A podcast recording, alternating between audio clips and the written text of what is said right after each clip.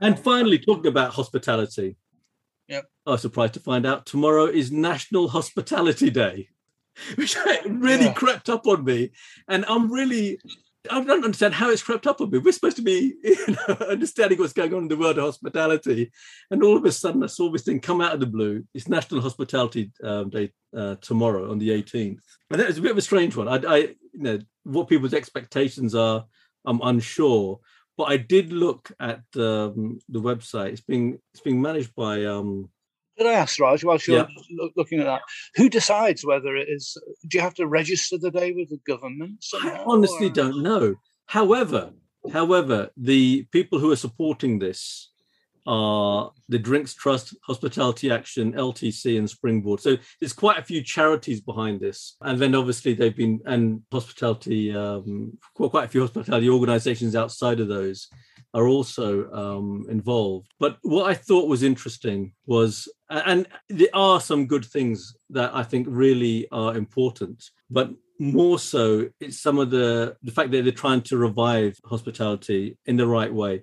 So i'll just give you a few things that they've sort of know, put down. One was to actually showcase how the industry had actually helped frontline workers and families during the lockdowns okay? Because you've done a lot.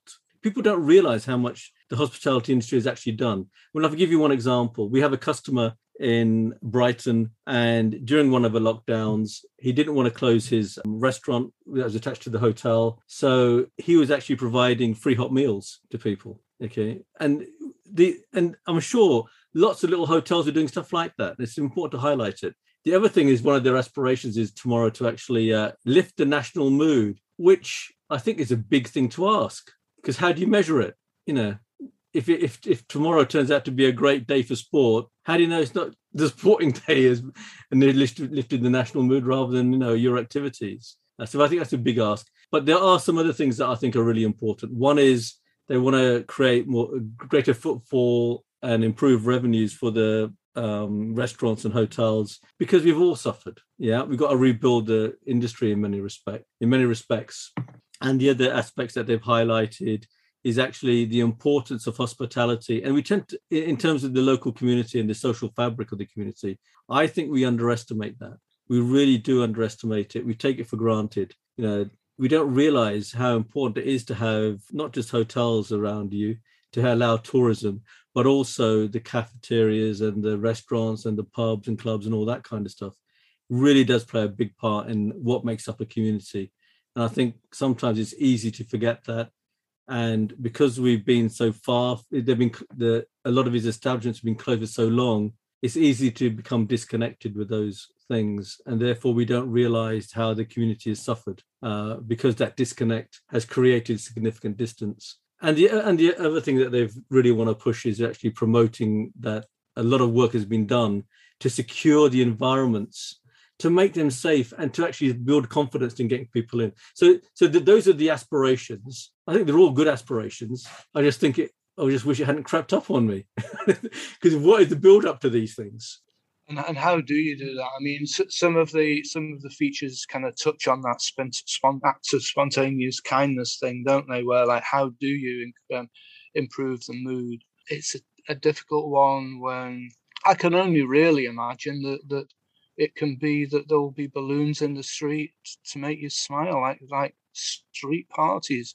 It's it's also going to be kind of regional perhaps you know the uh, and you know we're both we're both based in london and uh you know it's nice it would be nice to mention the the, the central london alliance is Yeah, that's tony Math- tony matharu um who, who's they're trying well you, you mentioned about re-engaging I, i've forgotten the term you used but you know yeah there's little, less activity now in down in central london in the hospitality world, or so we're to, so we're told. There there are kind of mixed mixed um, there's mixed information there as to whether guests did ever lo- leave the central London hotels and go into the suburbs because some are saying they did, some are saying they they, they didn't. But if we were to take that principle, then then yeah, getting getting business back into those areas that has has suffered the most really. Probably Edinburgh is it would be another one. I don't really know but certainly central London. And yeah, Na- National Hospitality Day. that really is an interesting one. So restaurants, pubs, but hotels as well.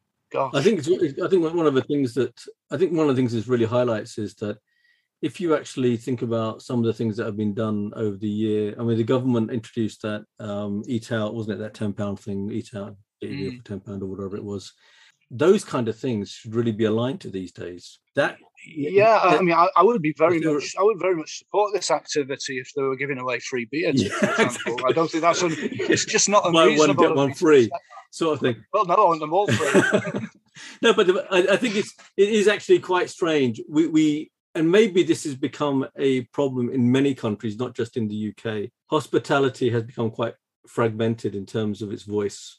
Hotels don't seem to figure in the world of the people who represent the pubs and the clubs and so on. And you know, it's because that fragmentation, it's hard to actually almost put together a consistent plan that will actually show the full benefit of tourism. You can't talk tourism, you can't talk about tourism without talking about hotels and flights. You can't talk about, you know, bringing people into your area to see the great things that you do unless you take those things on board.